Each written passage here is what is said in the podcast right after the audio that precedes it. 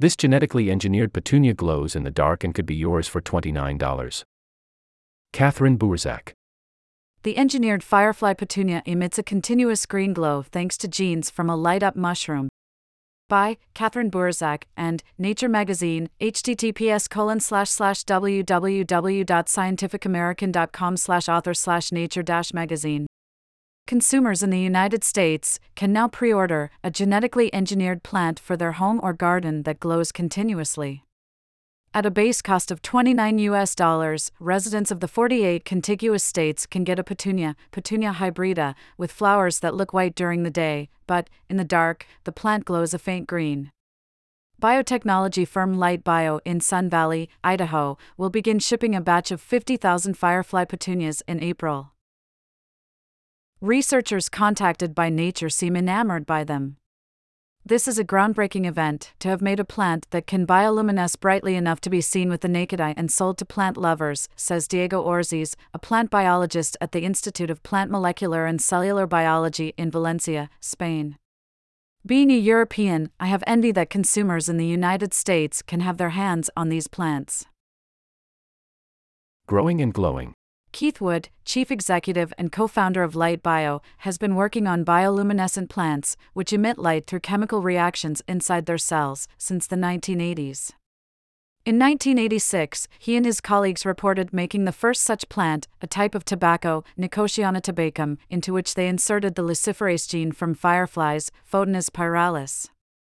At the time, the goal was to learn about the basics of gene expression, and the tool is still used by plant biologists today. Researchers can engineer plants so that when a particular gene of interest is activated, the luciferase gene is too, and the plant will light up. Because this was a cool thing, Wood says, startup companies then tried to make the plants for decorative purposes. But the plants glowed only faintly and needed special food to fuel their light emitting chemical reaction. The firefly petunia glows a continuous, faint green in the dark https colon slash slash static dot scientificamerican.com slash sciam slash assets slash image slash 2023 slash light underscore bio underscore underscore underscore firefly underscore petunia underscore underscore underscore 2728c percent sign 20 copy dot jpeg question mark w equals sign 1350 https colon slash slash scientificamerican.com slash sciam slash assets slash image slash 2023 slash light underscore bio underscore underscore underscore firefly underscore petunia underscore underscore underscore 2728c percent sign 20 copy dot jpeg question mark w equals sign 2000 the firefly petunia glows brightly and doesn't need special food thanks to a group of genes from the bioluminescent mushroom Neonothopanus nambi. The fungus feeds its light emitting reaction with the molecule caffeic acid, which terrestrial plants also happen to make. By inserting the mushroom genes into the petunia, researchers made it possible for the plant to produce enzymes that can convert caffeic acid into the light emitting molecule luciferin and then recycle it back into caffeic acid, enabling sustained bioluminescence. Wood co founded Light Bio with two of the researchers behind this work Karen Sarkisyan, a synthetic biologist at the MRC Laboratory of Medical Sciences in London, and Ilya Yampolsky, a biomolecular chemist at the Pirogov Russian National Research Medical University in Moscow. Unlike fluorescence, which requires special light bulbs, the petunia's bioluminescence happens without needing any particular type of light or special food. That sets the plant apart from other glowing creatures on the market, the glowfish. These aquarium pets, available in many species and colors, including electric green tetras, fluoresce under ultraviolet light. If you treat the plant really well, if it gets enough sunlight and it's healthy, it will glow brighter. Sarkisyan says. But he wants to manage people's expectations, it's not bright enough to keep you awake at night. It's a gentle green globe similar to the light of the full moon. Curated by our editors. Stressed plants cry and some animals can probably hear them. https colon slash slash www.scientificamerican.com slash article slash stress dash plants dash cry dash and dash some dash animals dash can dash probably dash hear dash them. Emma Marris, and Nature Magazine, https colon slash slash www.scientificamerican.com slash author slash nature dash magazine. Plants are the world's dominant life form, https colon slash slash www.scientificamerican.com slash article slash plants dash or dash the dash worlds dash dominant dash life dash form. Andrea Thompson, https colon slash slash www.scientificamerican.com slash author slash Andrea Thompson.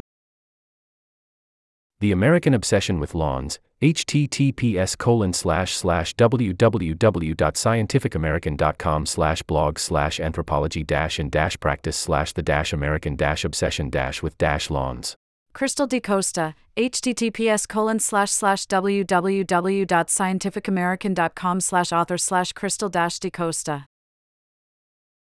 Cranberries are a scientific delicacy, https colon slash slash www.scientificamerican.com slash article slash cranberries dash or dash a dash scientific dash delicacy.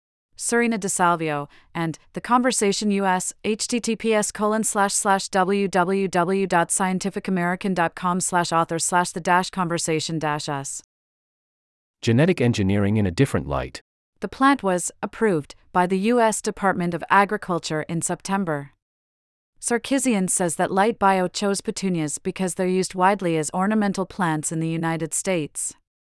It also chose them to minimize risk. This type of petunia is not native to North America and is not considered an invasive species. So the chances of the modified genes spreading into native plants and disrupting ecosystems should be minimal. Scientists contacted by Nature didn't see any safety risks. I cannot imagine any reason why this should be a concern, Orzáez says. People's reactions to genetically modified plants are complicated, says Steven Burgess, a plant biologist at the University of Illinois Urbana Champaign. Many concerns center around who owns a technology and who benefits from it. A glowing houseplant is different from plants used by the agriculture industry, in which one company owns the seeds, he says. Burgess compares the glowing petunia with another timely product.